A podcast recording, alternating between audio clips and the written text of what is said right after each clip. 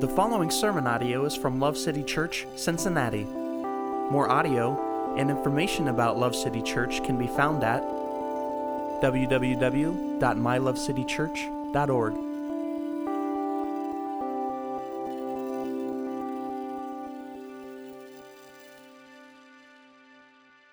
If you would turn with me to Luke chapter 8. Uh, we're going to continue this week with our series called Parables. This parable is often called uh, the parable of the sower, but once we read it, I think you'll agree that it would be more appropriately named the parable of the four soils. Uh, we're going to read together verses 4 through 15 in Luke 8, and uh, we'll see what it is the Lord would say to us, okay? So I'm in Luke chapter 8, verse 4. Here we go. When a large crowd was coming together, and those from the various cities were journeying to him, he spoke by way of a parable. The sower went out to sow his seed. As he sowed, some fell beside the road, and it was trampled underfoot, and the birds of the air ate it up. Other seed fell on rocky soil, and as soon as it grew up, it withered away because it had no moisture. Other seed fell among the thorns, and the thorns grew up with it and choked it out. Other seed fell into the good soil and grew up and produced a crop a hundred times as great. As he said these things, he would call out, He who has ears to hear, let him hear. His disciples began questioning him as to what this parable meant, and he said, To you it has been granted to know the mysteries of the kingdom of God, but to the rest it is in parables, so that seeing they may not see and hearing they may not understand. Now, the parable is this the seed is the word of God. Those beside the road are those who have heard. Then the devil comes and takes away the word from their heart, so that they will not believe and be saved. Those on the rocky soil are those who, when they hear, receive the word with joy. And these have no firm root. They believe for a while, and in time of temptation, fall away. The seed which fell among the thorns, these are the ones who have heard, and as they go on their way, they are choked with worries and riches and pleasures of this life, and bring no fruit to maturity. But the seed in the good soil, these are the ones who have heard the word in an honest and good heart, and hold it fast, and bear fruit with perseverance. Amen. Here, uh, what we have is not only the, the delightful privilege of another, another parable from Jesus, um, but also we have his explanation of it. We don't always get that when he um, teaches in the form of a parable. So I'm really glad that the disciples here were humble enough to ask questions uh, and dialogue about it instead of pretending that they understood it. Um, because had they not asked Jesus about this, I'm not sure we would have gotten this extra explanation from him. And I think with this parable specifically, we needed Jesus to elaborate a little bit. There's a lot of ways you could have went with that parable about four different soils, and a lot of ways you could have understood it. I'm glad the disciples had that humility and said, "Hey, Jesus, I'm not totally sure what you meant by that. Do you mind expounding?" And he did. So I'm glad that we get to uh, peek into that conversation. Um, you know, there's another place that you can ask questions and answer questions and dialogue about the scriptures and humbly engage with other Christians. Anybody know where that's at? That's at community groups. That's exactly right. I love this church. You guys are getting it. Amen. You know I'm going to sneak it in there, so hallelujah. We can move on now. Um, Here's the thing before we get started, I want to let you know that we're going to punt on verses 8 through 10, okay? That's where it kind of talks about the nature of the parable and what the point of parables are. That's going to fit very neatly into next week's parable about uh, the lamp. And so just kind of stick that, those couple verses in a mental parking space if you have any open, and uh, we'll hit it next week. Uh, the first thing that we should notice uh, is Jesus is describing in this parable the current situation he's in, right? So he's the sower, and he's sowing the same word into everyone, this large crowd. Uh, and he says that there's going to be four drastically different results based on the soil of their heart. And I just want to call to your attention that the fact that he's telling a parable to all of the people right then about what's going on is kind of funny, is it not? Because most of them, if not all of them, like didn't know that's what he was doing. So there's, I, I see humor in that. Um, and, and, it's kind of like, it's kind of like, uh, to give you an example, I don't know, some of you, you may be a bit too old to know this, or some of you might be a bit too young, but there was a guy named Tom Green, okay? And he had this form of comedy where he would go out and he'd put on a cowboy hat and he would take an acoustic guitar and he would go out on the street and he would do this thing called observational humor where he would just kind of strum the guitar and he would sing about people that were walking by. Like, you know, for example, I got a gray shirt on, it's got red stripes, and I got a hat, right? So he would be doing that to a guy like Joey. And so it's funny because there was like oftentimes four different responses to that. Like people, somebody would get angry. Sometimes people would like jump in and laugh along. Sometimes people would, you know, just be offended. Some people would be shocked. So um, it's kind of funny. Jesus is doing the same thing. He doesn't have a cowboy hat or an acoustic guitar, as far as the word tells us. But he's like, he's he's talking about the people that he's telling the parable to. Like you are these four potential soils, and most of them are just going, okay, there's seed. I got that part. All right, so what's going on with these soils? Many of them are not figuring out that that's who they're talking about. And so, um, most of you have, were probably way too spiritual in the late 90s to have anything to do with Tom Green, so that, that analogy might have gone right over your head. But this is funny.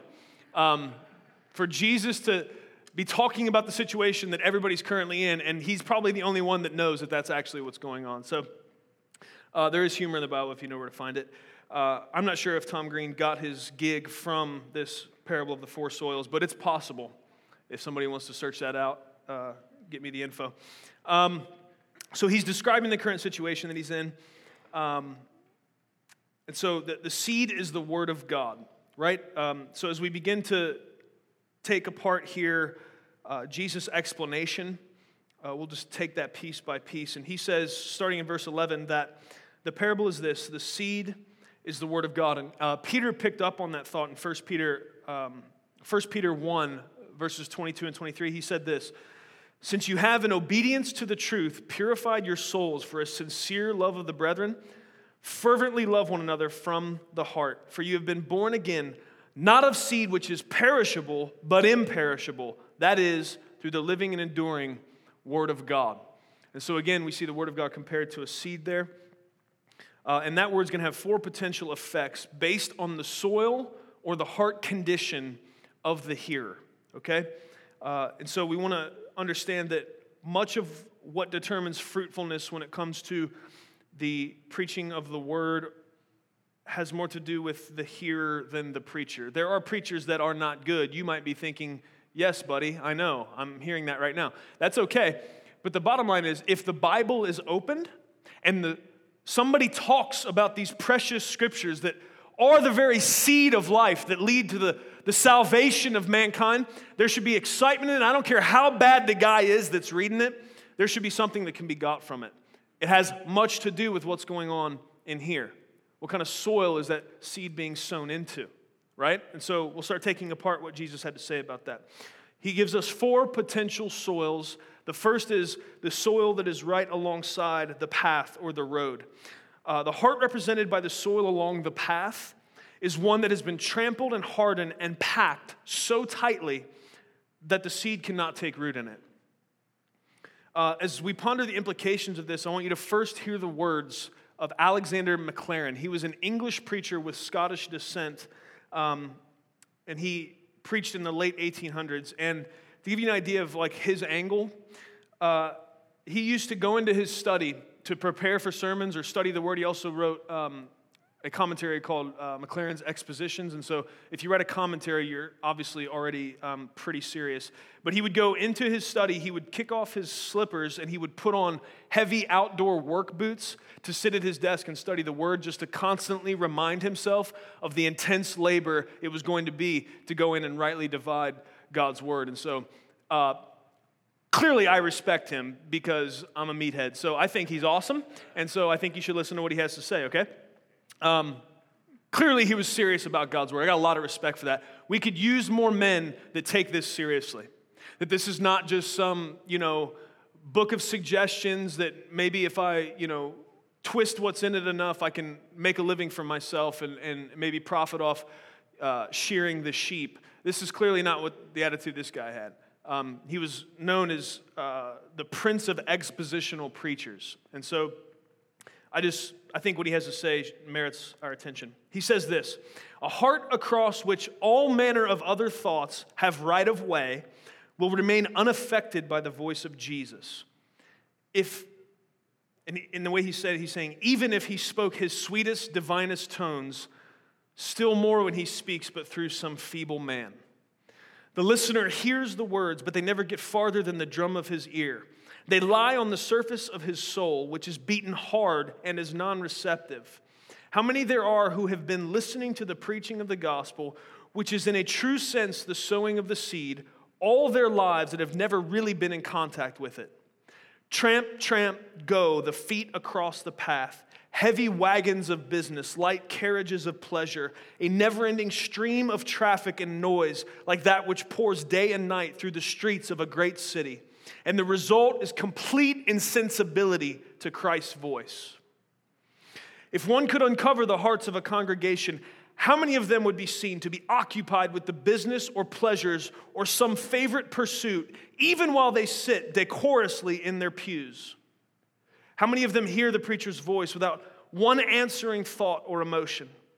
How many could not for their lives tell what his last sentence was? No marvel then that as soon as its last sound has ceased, down pounce a whole flock of light winged fancies and occupations and carry off the poor fragments of what had been so imperfectly heard. One wonders what percentage of remembrances of a sermon is driven out of the hearers' heads in the first five minutes of their walk home by the purely secular conversation into which they plunge so eagerly. The fun thing about quoting dead guys is you can be mad at him because I didn't really say all that. But if you understood what was going on there, the language is a little bit different than we would use today. But if you're catching the gist of what he has to say, bottom line is that's a big check yourself, right? Um, because oftentimes what we've done today, because we've bought into this consumeristic model of Christianity, is that what should happen is you should come here and critique me based on how funny I am, how articulate I am, how many times did I mess up, does it seem like I know what I'm talking about? And really, the whole point of this four soils, and really Maclaren's point is the bottom line is the major thing that, be, that should be happening here is the Spirit of God critiquing you. Not you so much judging me on how good or bad I am. And that's, I, I oftentimes realize because I'm my harshest critic, like I, I would retreat to Maclaren's words here because ultimately I realize that I am the feeble man that's discussed here. And so the only thing I have to cling to many times is that God has promised to take over and speak through me, through His word. And that is what I desperately pray for every time I step behind this pulpit because I am so completely aware of how inadequate what I have to say would be. And so, my great prayer is that God, by His Spirit, would illuminate the scriptures uh, and plant seed into your heart and would find fertile soil there. You'll often hear me pray along those lines um, because whether I'm going out to do outreach or I'm about to stand up here and presume to teach the word to you, uh, two things need to be going on. The Holy Spirit needs to be at work, being that, that sower of seed, and our hearts have to be soft soil, or else the whole thing's really in vain. The hard soil along the path is also the easiest for Satan to undo the work of the word. Do you notice that? Uh, it says that pretty much that seed falls on that hard packed soil. There's no need for Satan to come with temptation. All he need to do is pretty much walk along that path. It uses the example of birds coming and swooping and taking that seed, but he can pretty much walk along and cackle at our foolishness, picking up that seed that God would have wanted into our hearts. Very little work involved in taking away from a hardened heart or that hard soil, the Word of God. It's very easy for an enemy to do that. Uh, he can just pick it right up off that hard ground. Unlike the rocky soil, where at least he has to come because there's a small root established and, and he has to use temptation um, and deception. deception. Uh, so here's the question that comes out of this if we're thinking through this What causes a heart to be hardened like trampled soil along the road? Because clearly the implication here is first part, Jesus, and here's the other tragedy, and here's the difficult thing. I, I, can just imagine the heaviness of the heart of Christ as he's giving this parable because there's, there's three potential bad soils and only one good. So there's a lot of ways that we can get in trouble with the way we become receivers of God's word, and, and really only one right way to do it. And so the pitfalls are many, but that's why we need to pay attention to this. Um,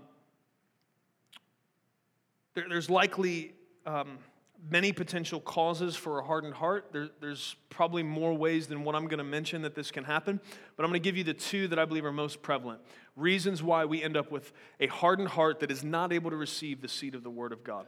Okay? The first, anybody want to guess? Pride? Somebody say that? Ding, ding, ding. You got it. This guy only knows two words love and pride. That's not true, but they're important. And here's the bottom line Pride will harden your heart, flat out. Um, pride comes in many ways and forms, but when we become certain of our own incredible intellect, spiritual maturity, and all around awesomeness, it is like covering the soil of our heart with concrete, and no seed can take root there. When we become prideful, our ears become closed. It is the most dangerous spiritual position to be in as somebody that is prideful. It's the sin that got everything kicked off, and it's the sin that has been woven through every other since. You understand what I mean when I say that? Pride is in every deviation from God's will and God's word. It's always there. And it is one of the number one ways that the human heart hardens itself to the instruction, encouragement, or correction of God's word by His Spirit. Guard yourselves from pride, dear ones, please. Please understand the warning comes almost weekly because it's warranted. Do you understand that? It's serious. Don't be prideful, be humble. Amen. The second way that um, hearts become like that hardened, packed dirt that will not receive the seed of the word is through hurt and offense. Sometimes people's hearts are hard because they've been trampled on a lot. The most basic human response to being hurt violated, and let down by other people is to harden yourself and cover the soil of your heart with hard layers of hate and anger so no one can get in there and hurt you again. If this is you, please hear me. Please hear me, dear one. I promise you, I know why that feels safe. And it can seem like it would be better to feel nothing rather than to feel the hurt of abuse or betrayal once more. I did that. That's why I can speak confidently about it. That was me. My heart was the first soil. But what Jesus did when he conquered me is he helped me to realize that if I lived like that, I wasn't only blocking out bad things like pain and hurt, but I was also blocking out all of the good things like love and real friendship. You can't harden your heart and, and then pick and choose what comes in. When you do that, you block out everything, and it's a miserable way to live. I realize you might see me as unqualified to speak on a lot of subjects, but on this subject, I'm fully qualified. I promise. I did this, I lived this. I remember what it felt like. What God did is He used the hurt of others to conjure in me compassion and to show me my own condition, to help me understand what was going on in me, uh, and to get me to focus less on my own pain and my own past and to quit getting me, get me to quit living in miserable self pity. Uh, Jesus convinced me of his love for me by teaching me how to love others. Um, I'll just shortly share with you. I'm sure God was doing things in my heart, but the, the time that I remember the most being broken of this tendency to harden my heart so as to be protected from pain, um, I was I was 16 years old and uh, I was working at a uh, kids camp, a Christian kids camp in Oklahoma, and um, I had been hired to come there, and uh, based on like outward appearance and behavior, I probably it was probably okay that I was there, but I'm just telling you right now that where my heart was still at, um, I guess God knew what was going on, but I probably shouldn't have been trusted with other people's kids. Not because I would hurt them or anything. I just wasn't I wasn't in a place of relationship enough with Jesus that I should have been trusted to try to lead little kids to go there as well. But the funny thing is, the very first bunk of kids that I had, this was down in Tulsa, Oklahoma. I'm from a very small town in Illinois, surrounded by corn on one side and the Mississippi River on another.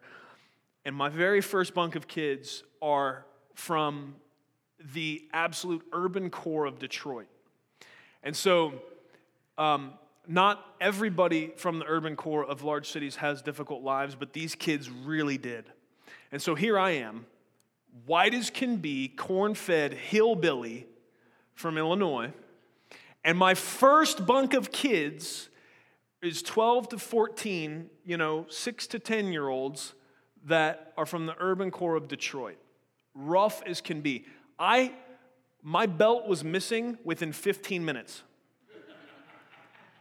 That's the God's honest truth. And so, just to give you an idea of how it started. And so, um, and I think within about two hours, I had my own rapper name. It was Snowflake.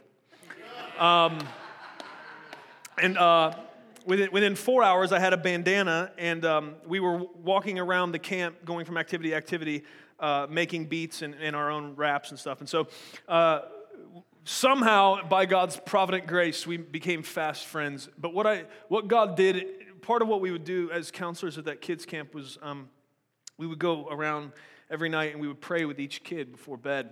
And um, what I began to understand through that as, as I would hear their stories and hear their prayer requests was uh, just how really seriously broken that these kids were. And it manifested itself in different ways than my brokenness did. The, stories had slight variance, but the pain was very familiar.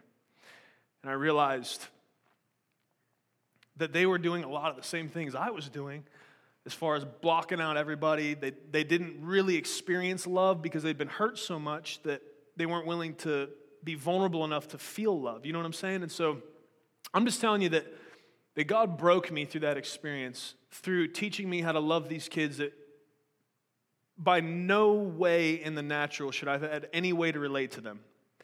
But God just destroyed all of that and pushed it out of the way. And that was probably one of the, the best bunks of kids I had in two years of being a counselor. Just because, um, I don't know, it, God taught me to love them and them to love me. And I think all of us learned something really deep and profound through that. And so, uh, from that point on, my heart was melted, and that's when I became like an empathetic softy that can't talk about Jesus without tears welling up in my eyes. So, prior to that, I'd like to hit you as soon to talk to you. I hated everybody. I liked, I would go into situations and try to instigate things because, like, I didn't know how else to relate to people. So that, like, well, what do you guys want to do? Let's go get in a fight. Okay. So, like, that's the kind of sick weirdness that I lived with. It was all an outflowing and manifestation of a very hard, packed, desperate heart. And um, I'm just saying, if that's you, please don't leave it that way and just think it's going to be okay. It's not going to soften on its own. You're going to have to throw yourself on the mercy of God and you're going to need his help. If you are that hard soil, it's going to be almost impossible for you to till it up yourself. You're going to need to pray and ask God, who is the master planter, to come and break that hard surface and soften the soil of your heart again. You're going to need the help of the Holy Spirit. You also very likely need to involve others in that process and let them love you and pray for you. You hear what I'm saying? If you're in the hard heart spot right now, you're trying everything you can to explain away everything I just said because you've gotten very comfortable where you're at. And you feel safe where you're at, but you're not safe. You're in deep trouble because you are closed off not only from other people that could hurt you, but from the God that loves you. So please stop today. Ask for God to help you harden your heart. It is going to make you vulnerable. It is going to make you open to being able to be hurt again. And I understand that you've done a lot of work to get out of that position, but you need to get back to it. There will be chance to be let down. There will be chance to be offended. You're going to be broken because you're open and soft enough for somebody to get in close to you. But it's worth it because the, the alternative, the other way, is a miserable existence, devoid of real relationship with people or the God that loves you. So stop today. I love you. That's why I'm saying, that's why I'm pushing you on it. It's no way to live.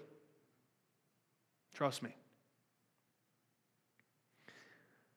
So Jesus talks about that trampled down hard soil, soil that's uh, next to the path, and then he talks about the rocky soil.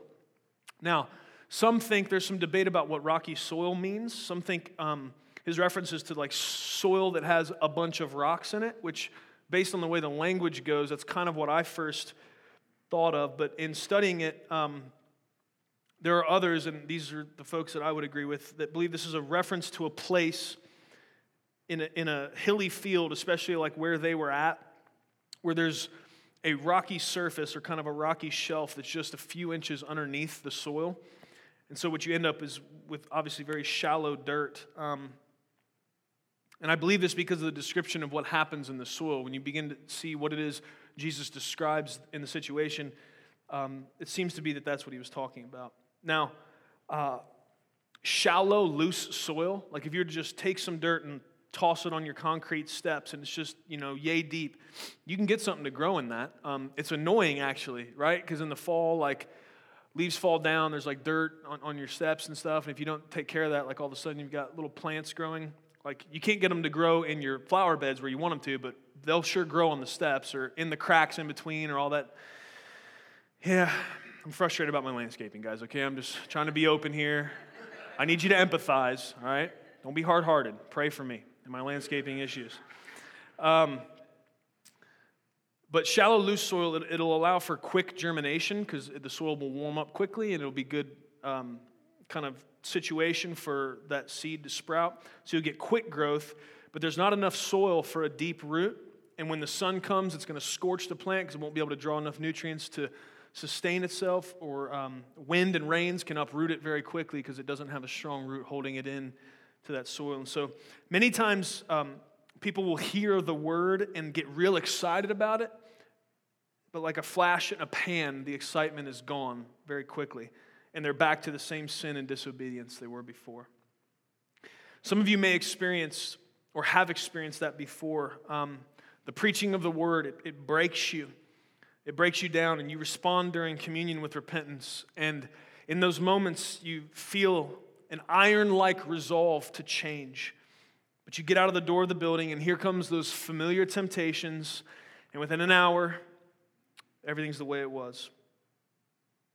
The way to deepen the soil of your heart that you may stand against those inevitable temptations and that onslaught of deception that's going to come and try to steal the uh, seed away. The way you deepen that soil in your heart is to know the sower. Uh, we see an example of how to deal with temptation um, by somebody who is perfect at everything and thus resisting temptation as well uh, King Jesus was tempted in the wilderness and he beat back the clever lies of the enemy over and over with the truth. Every single deception that uh, the devil brought, every time the enemy tried to tempt him, he answered back with, It is written.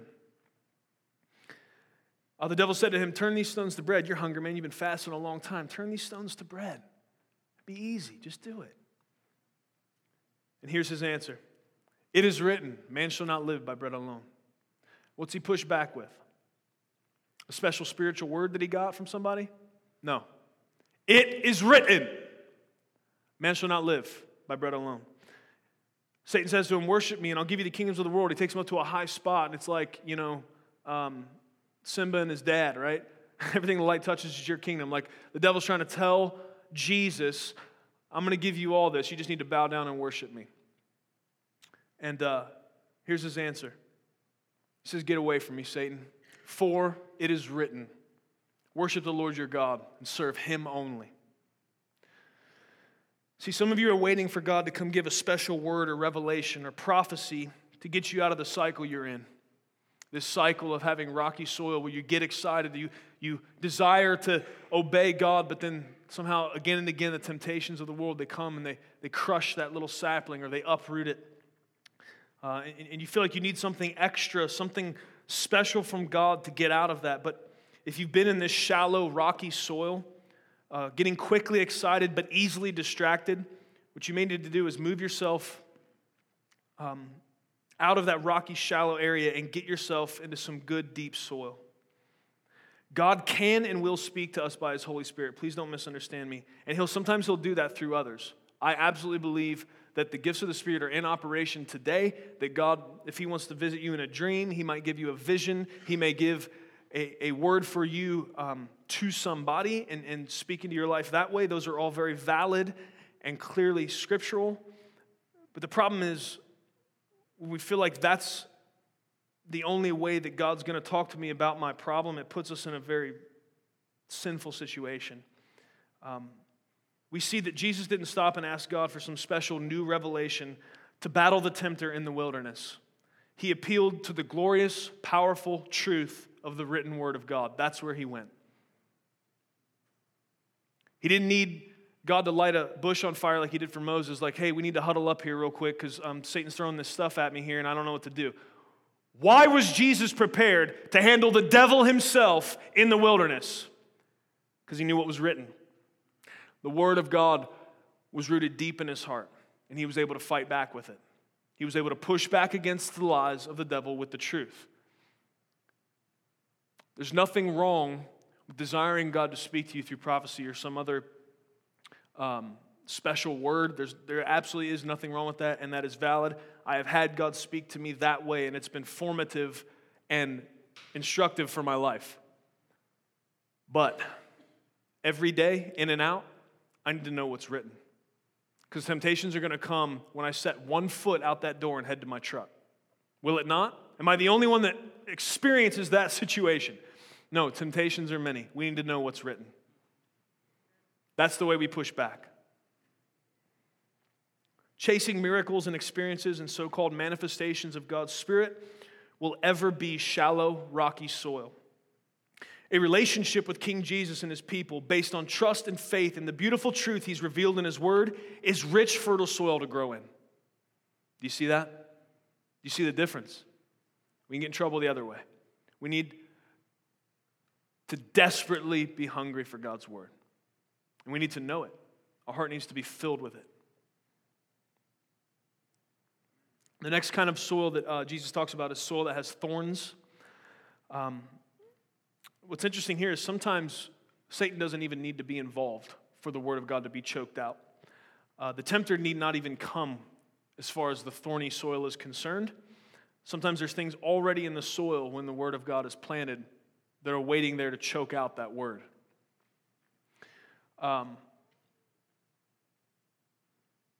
two of the three things are warnings to those that have plenty. Um, but the first one is worries. So Jesus lists three things, these three thorns.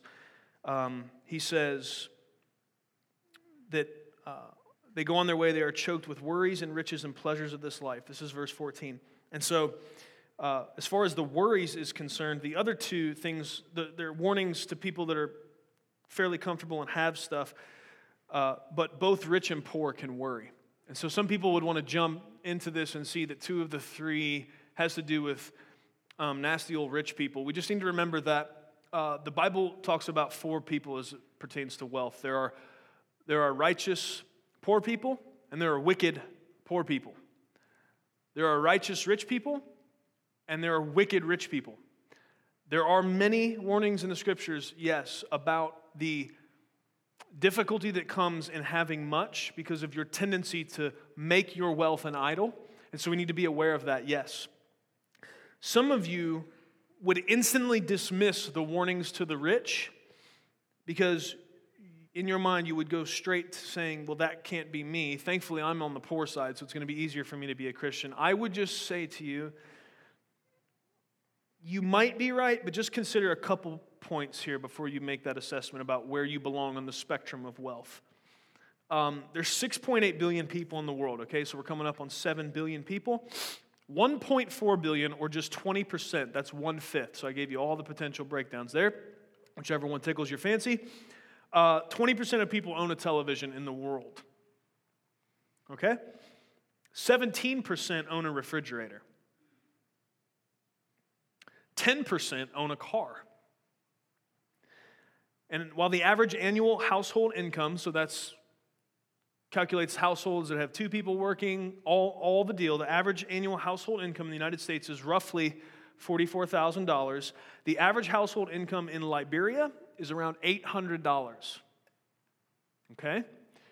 the very fact that you are here in the good old US of A means you should probably pay attention when the Bible warns about the pitfalls of being rich and comfortable.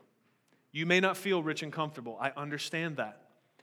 Because we are surrounded by a culture that paints a picture of, you know, they're always giving you the picture of the next steps. You can keep chasing that idol of status or whatever it is, whatever that looks like in your own mind. Um, but the reality is, um, here in America, the vast majority of us, if you take if, if you measure based on the arc of everybody in the world, we are extremely wealthy. And thus, we should pay attention when we are warned here that some of us can have thorns of our riches and the pleasures of this life already seated in our heart. I'm just asking you, what's my point in going through all that, giving you those statistics? I just don't want you to instantly excuse yourself from the possibility of the riches and pleasures of life being a thorn that would choke out the word of God in your heart. Is that okay? Maybe you still don't like it. Hallelujah. Don't care that much, okay? Because Jesus said it, and, he, and he's warning us. And so, the fact that you, um, you know, have food most of the time puts you far and above many folks in this world. And so uh, we are comfortable and we do struggle here to not make an idol of our wealth and our richness because what happens oftentimes, Proverbs says, is that the rich man will imagine his wealth an unscalable wall. And so, where we live, God has put us here in this time and in this place to be on mission for his glory and the, the preaching of his gospel. But Every person in every place where God puts them has different challenges. We do not run around every day with sharpened sticks trying to catch our food. That's not our challenge. Our challenge is try to not die of heart disease, right? So it's different. But we just need to be aware of the potential pitfalls that we have. And for those of us that are here that are rarely put in a situation where we really desperately need God's help, the thorns can oftentimes make it where we are fairly disinterested in what somebody has to say about the Word of God because we've pretty much got it figured out. If you feel like you have no need of it, you'll not be hungry for it. Does that make sense? Trying to hit it from every angle so that you see there's great potential for this among us. And we need to be careful of it. We need to heed the warnings of the Master. Most of us in this room are far wealthier than the average human. I believe we will be judged more strictly on our generosity because Luke 12 48 says clearly to us to whom much is given, much is required.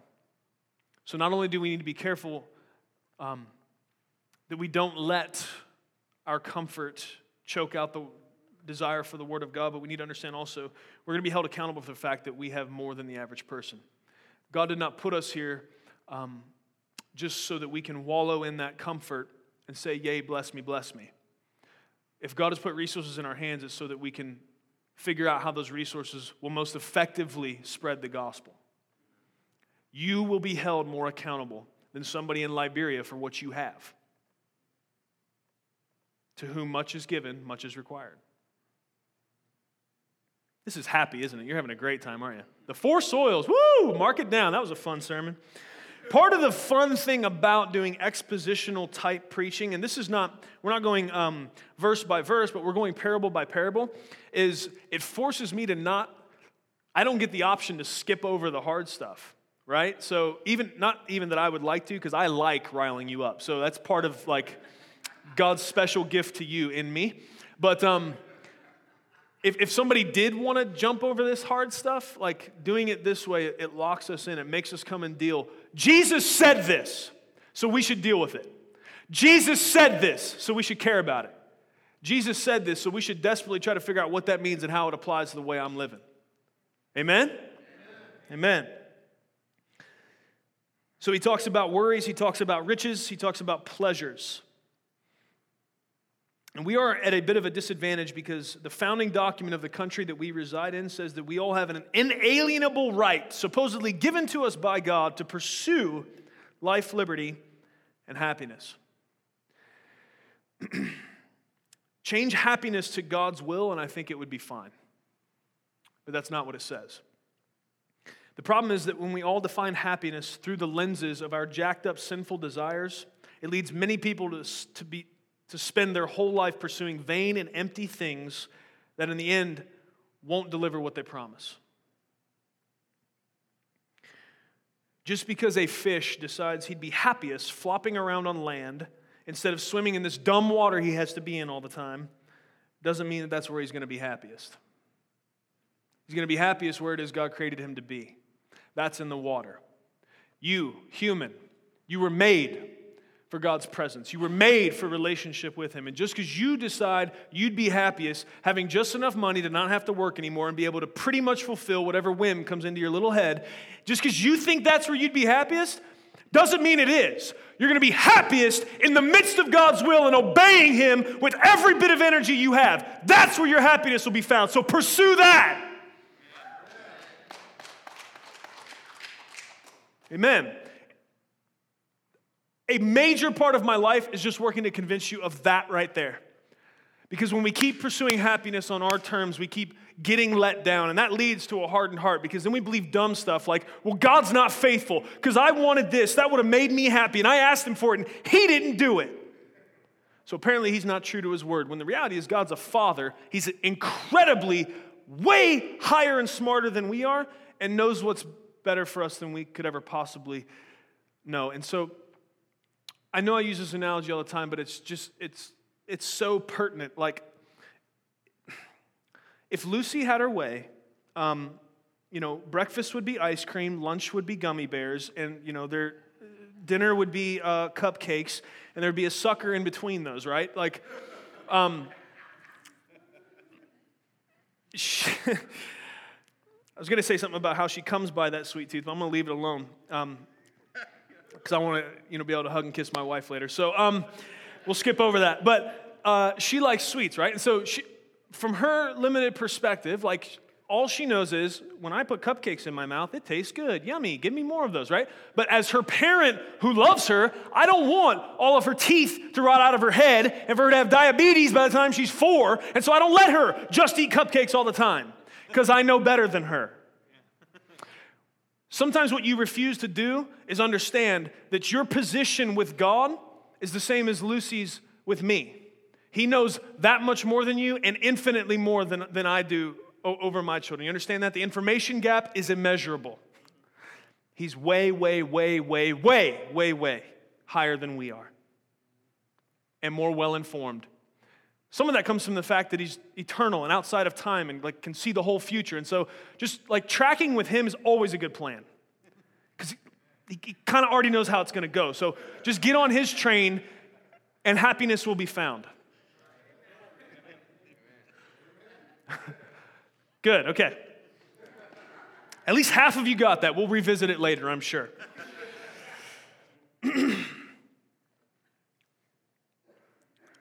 He mentions a fourth kind of soil.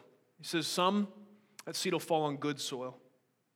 And hope, how we should pray that we would be this fourth soil. God, I, just, I wish that the Master would say of me that that's the kind of heart I have.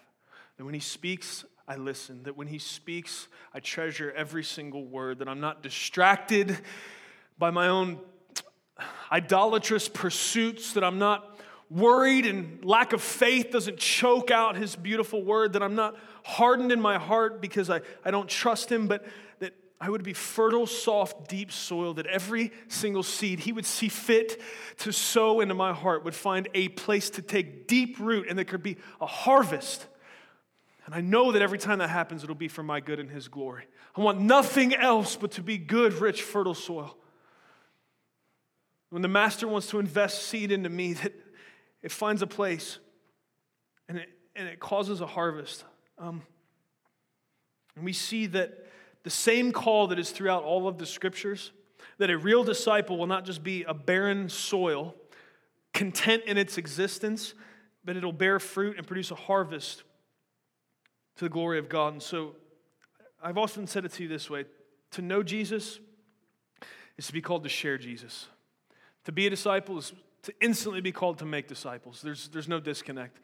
We don't get to just receive the beautiful grace and mercy of salvation by grace through faith in Christ alone and just say, Woo, I made it. I'm good to go. I'm just going to enjoy this. you are instantly then drafted into the mission of letting somebody else know they have that option, of living a life that opens opportunities to be able to speak the truth of that beautiful gospel. That's what good soil is like. It doesn't just sit there and be soil, things are planted into it, and a harvest comes from it. when we have the Word of God rooted deep in our hearts, the Bible says that we're going to start to produce some specific things. Galatians 5 calls them the fruit of the Spirit. They're this uh, love, joy, peace, patience, kindness, goodness, faithfulness, gentleness, and self control. I now have things to repent of during communion. I'm sure you don't. Um, I think it's interesting that of these nine fruit of the Spirit, seven are undeniably uh, directly to do with how we relate to other people. I think the two that could be debatable, which would be goodness and joy, uh, they could be argued for as well because they are examples that we, as we live those out, goodness and joy, they're examples to the unbeliever of the character of God the Father. But every one of those fruit of the Spirit, what God is preparing in us, what He's growing in us, is the ability to be able to do really, it's all wrapped up in the first fruit that's listed, and that's love. What God is really doing in growing in us, His character, is making us more able to be able to relate to others in a way that is loving. And the pinnacle of loving others is to live a life that speaks to them the truth of God's glory and opens to them a door to understand the gospel, and then being willing to share that with boldness. The very high point of love, the most loving thing you could possibly do for another human, is to let them know there's hope in Christ, to share with them this beautiful good news of the gospel. There's nothing else that comes close in rank. All of the other kind things that we do, all the other ministry, meeting felt physical needs, all of the all of the other things that we do to try to exhibit these fruit of the Spirit, they are leading us to the great hope to have potential for being a part of that great expression of the highest fruit of the Spirit, which is love. And the, the greatest way we can do that is to share the good news of the gospel with somebody. That's what this is all about. And so when I am gentle and I am self controlled, and I do have joy even in the midst of craziness, and I'm a peaceful person. What that does is it, it speaks to those around me, to those that interact with me, it sh- because those are the fruit. The fruit of the Spirit, they're not natural. If you go to Galatians and you read that, if you go right above it, what's listed above it is a bunch of the, the deeds of the flesh or the, the things that you will see if the Holy Spirit is not leading your life, if the, the seed of the Word of God is not deep in your heart, you'll see all kinds of stuff like drunkenness and promiscuity and all this stuff that's pretty much about just satisfying my own desires because away from God, that's what we are. We are selfish. And we will do what we see fit to try to pursue our idea of happiness. That's what it all comes down to. But once God comes and overtakes us, once He changes this heart from rocky, barren, useless dirt to fertile, rich soil, and he begins to sow the seeds of his perfect word in there. What begins to change is that we have a desire to serve and care for others, to love others, to be selfless instead of selfish. We begin to follow the example of King Jesus, who set the highest bar as far as those things are concerned. That's what this looks like, and that's what this is leading us to. The fruit of the Spirit, they help us to relate to people in such a way that we have an opportunity to share with them the good news of the gospel. And, and what I mean when I say that, in case you're not sure, um, when I say gospel, the, the, you just take that apart. What it really means is good news. And that good news is centered around the person and work of Jesus Christ. And I could, I could go on and just tell you that, but in order to deal with the whole subject faithfully, I have to first do something that might offend you. I have to tell you the bad news. Let me just say first that I love you, but I need to tell you this. The bad news is that you are not good enough to get to God. In and of yourself, none of us can get to God because here's what the Bible says the Bible says that man was created perfect. God was perfect and he created man perfect, but that what we decided to do instead of staying in relationship with Him was reject Him and rebel against Him and disobey. And from that point on, sin has marred and stained the image of God that we were supposed to bear. Every single one of us are sinners by nature and choice. And because of that, we no longer have that perfect connection with God. Sin separates from God the Father. And so, unless you are perfect, you cannot get to God in and of yourself.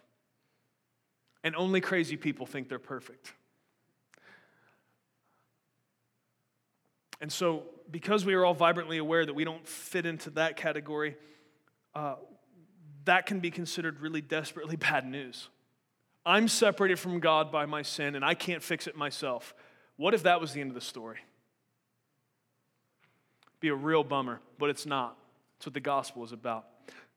That's where the good news rushes in. That's why the good news is something worth laying your whole life down for and figuring out every possible way you can share it with as many people as possible because it's, it's that beautiful. It's that important.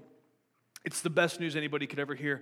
Even though you're separated from God by your sin, Jesus came and made a way that need not be that way. He lived a perfect life that none of us could. See, he was tempted in the wilderness.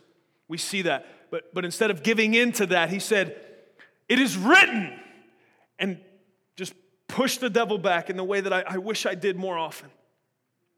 And I want to do that better tomorrow than I did today, and better the next day and the day after.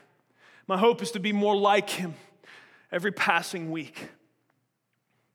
But in the meantime, I get to enjoy the grace and the forgiveness that comes through his finished work. Not only did he live a perfect life, did he never sin, even though he was tempted just like we are.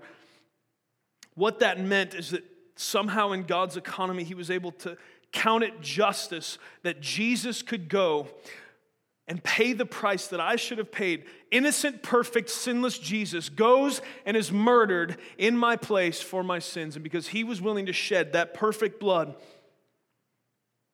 God saw fit to let me partake in that by faith.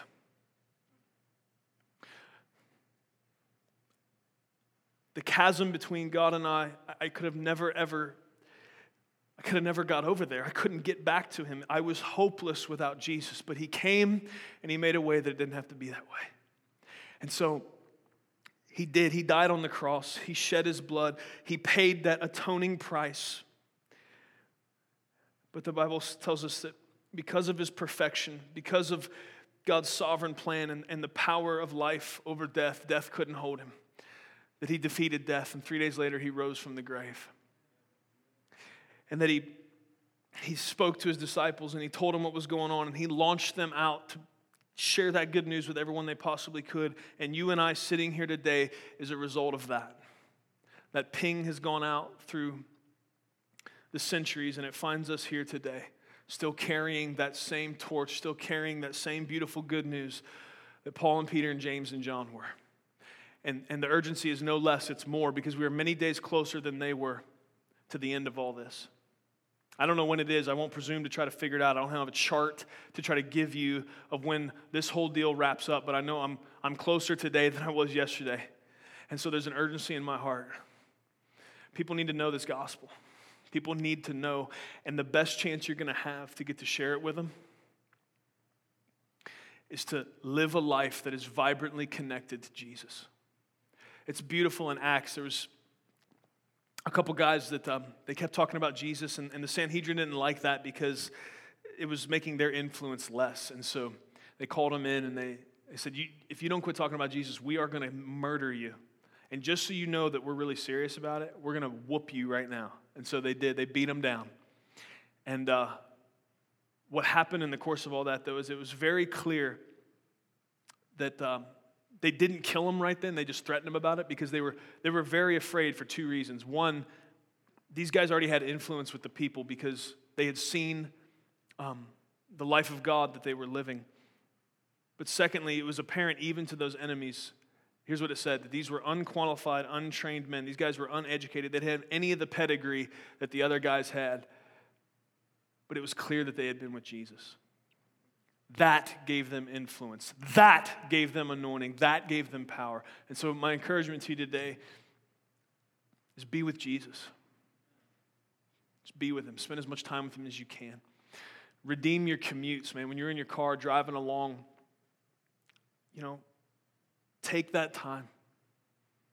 And, and don't physically read your Bible while you're driving, okay? Because that's super dangerous. That's probably worse than texting, okay? But um, you can pray during that time with your eyes open. Um, thank God that we don't now have to drive to a special temple in some special place where God's presence is, but that that veil that used to separate God and man, that it tore from top to bottom when Jesus did what he did on the cross. And now in my car, I can approach God the Father anytime I want to. And he will incline his ear to hear me. And he will talk with me. Me. me? I'm the least deserving of his ear. I am the least deserving of access to his presence. And yet he would grant me that. He welcomes me happily. How many times do we treat that unmatched privilege as if it's pff, some common thing. Or even worse, sometimes we treat spending time with God in prayer like a duty to be checked off of a list. That is grotesque. To spend time in His Word as if that's among the other chores, like doing the dishes and the other drudgery of life. Do you, in the beginning was the Word. The Word was with God. The Word was God. You understand that every time you crack open that Bible, that you are convening with, with Christ Himself, that you are spending time. And I, use, I, I oftentimes have like envied the disciples because they got to be with Jesus during those few years, and they could like sit around the campfire and like just hear Him speak, and like they were there to hear Him break down this this uh, parable for them, and, and like they, they, they heard the teaching directly from His mouth, and so like many times I've like I've envied them because that would be, like, be so great. But the reality is, the scriptures are pretty clear that we sit in a more privileged position than they did. Because we have the entirety of the counsel of God's word. We see the whole thing. Our faith should be greater. Our zeal should be greater than even those men who sat and looked into the face of the Master as he spoke these things because we see the whole story. We see how it unfolds. We not only have the instructions of Jesus, but we have the inspired epistles that tell us how that applies to our life and how we walk that out. And we have the beautiful book of Revelation that tells us, I don't know when this thing is ending, but when it does, Team Jesus wins and everyone else loses. And so that's pretty exciting. And I'm on that team.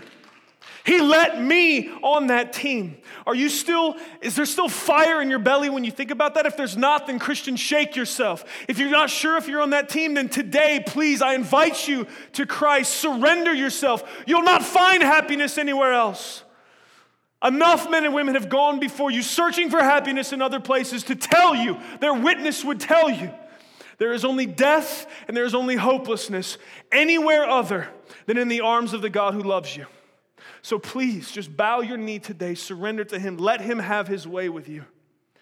And I cannot guarantee you that what will happen from there is ease. As a matter of fact, I can guarantee you that won't be what happens. But what you will have is purpose. And you will have the privilege of His presence. And you'll be a part of the greatest mission that any human could ever be a part of. And that is reconciling broken people to the God that made them. You're invited to that today. You're invited to re up today. If, you, if you've been in that, but your zeal for it has waned, if the thorns have come and they've choked out that fire and that passion you used to have for Christ, that's unacceptable. Be ye hot or cold, lukewarm, I'll spit out of my mouth. I love you. That's why I'm pushing you on this. Check yourself. Don't just assume you're in the right category. Don't just assume that the soil of your heart is rich, fertile, and deep. Take the time today. Ask the Holy Spirit to reveal to you what might be standing in the way of you receiving the seed of God's word and the instruction of His Spirit. Because there's three ways this goes bad and one way it goes good. And so, just statistically, there's potential for there to be an issue in our hearts on this. Do you see what I'm saying? Why am I belaboring the point? I know, listen, I can see your eyes. I realize how far I've gone and how long it's going. I'm pushing you on this because I desperately love you. And I really, really, I want you to think about this. And I want you to be open to the Holy Spirit inspecting you about this and instructing you on it because I don't want you to just assume that you're okay. Because one of those great lies of the devil is that you're just okay. That it's cool. I can just, I kind of float along here. I can be apathetic. That, you know, I don't have to be as zealous and passionate as those, those crazy Christians that seem like they're really engaged with their faith. Listen to me. There are, listen to me, there are no lukewarm Christians. Do you understand what I just said to you? You'll be spit out of his mouth. I love you. Don't be lukewarm. Understand to be a part of this thing is to be called to be a disciple maker. Don't only be concerned with the soul of your own heart, but the person sitting next to you in that cubicle, in your classroom, where you work, where you go, your family. Let a passion for the lost overtake you. If you're connected to Jesus, really, then you're going to care about the lost. If you want to you want help trying to understand where you're at as far as your heart is concerned, think about lost people that don't know Jesus. What happens? What initially what happens immediately? Is there apathy there? Or instantly does your heart sink the way that it would if someone you really love and care about, you found out they just got hurt? That you know that sinking feeling I'm talking about? It's like, oh God, you can feel it physically. There should be emotional response for us. There, it should be, it should hurt us to think that there's people on our street, people on our, at our work, people that we know that we walk by every day that do not have the hope of Christ. It should matter to us. We should not be so concerned with seeking the pleasures of our own life or building up our own little kingdom or, or, or, or be so consumed with the worries or be so hard that we don't care about any of it. Um, it should matter to us a lot. And so I just encourage you to that today. I invite you to it today because I realize it seems like this big call and it seems like this heavy demand, but Jesus said very clearly, his burden is light, that the, the, the, the, burden of sin is heavy. And that's sometimes we don't see that. We think that like the light and easy way to go would just be to do what we want. But if you can really sit back and see things through the eyes of God and, and he sees things right, to be away from him, trying to walk through this life without him, that's heavy and hard. But even though to be with him means we are saddled with the responsibility of gospel mission, it is still so much lighter and so much better because what we have is, is not reliance completely and totally on our own strength. What we have then is the hand of Almighty God and his strength, and there is no load that he can't lift. I love you. Let's, um, let's just pray together. Father, we come before you in the name of Jesus. Lord, we love you. Jesus, I thank you that you were willing to tell the truth, that you were willing to not pull punches, that you were willing to speak to people that were directly in front of your face about the condition of their own heart, that your love for them calls you to tell them the truth. And so, Lord, please let us accept um, the warning you gave those people with the same level of zeal and passion as they did today. Lord, help us, please, not to just excuse ourselves, not just to assume that we're that fourth soil, but to see that we are all prone to have one of the other three issues going on. And Lord, help us to re- realize that the condition of, of our heart can change, that just because we were that, that fertile soil at one time doesn't mean that we are continually there, but that we have to constantly till and pull up thorns and pay attention and be sensitive to your spirit that having it right at one time doesn't mean we get a free pass forever. Lord, help us to look forward to working in the soil of our heart with the help of your spirit. Lord, help us not to be afraid of being honest with ourselves. Lord, some of us are not even willing to take that look down into our hearts because we're afraid of what we'll find there. God, I ask that you would lift that fear from these people. Lift that fear from me. Lord, let me know that if what I find inside of me is not only good, fertile soil, that that's not reason for condemnation, but that I have a promise of your help to change it. Lord, I thank you for your word. I do value it. It is precious to me, it is the bread of life. Lord, help us all to treat your word with reverence, to never ever let it be like a chore. That's so dumb. God, how do we ever get there? I think it has much to do with the soil of our heart, much, much to do with pursuing those pleasures, much to do with this schedule that we so often elevate to a place of godhood and prevalence that it doesn't deserve.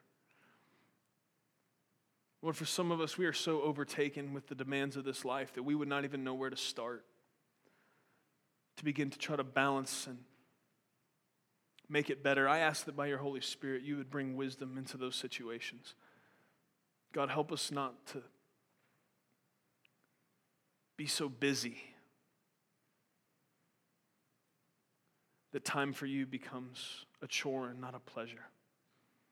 It just sounds ridiculous when it even comes out of my mouth that that happens, but it does. If we're being honest, Lord, it really does. So please help us with that. We love you. We praise you. It's in Jesus' name we pray. Amen. Thank you for listening to audio from Love City Church, located in Cincinnati, Ohio. Feel free to make copies of this message to give to others, but please do not charge for those copies or alter the content in any way without permission. To give or find out more about Love City Church, visit www.mylovecitychurch.org.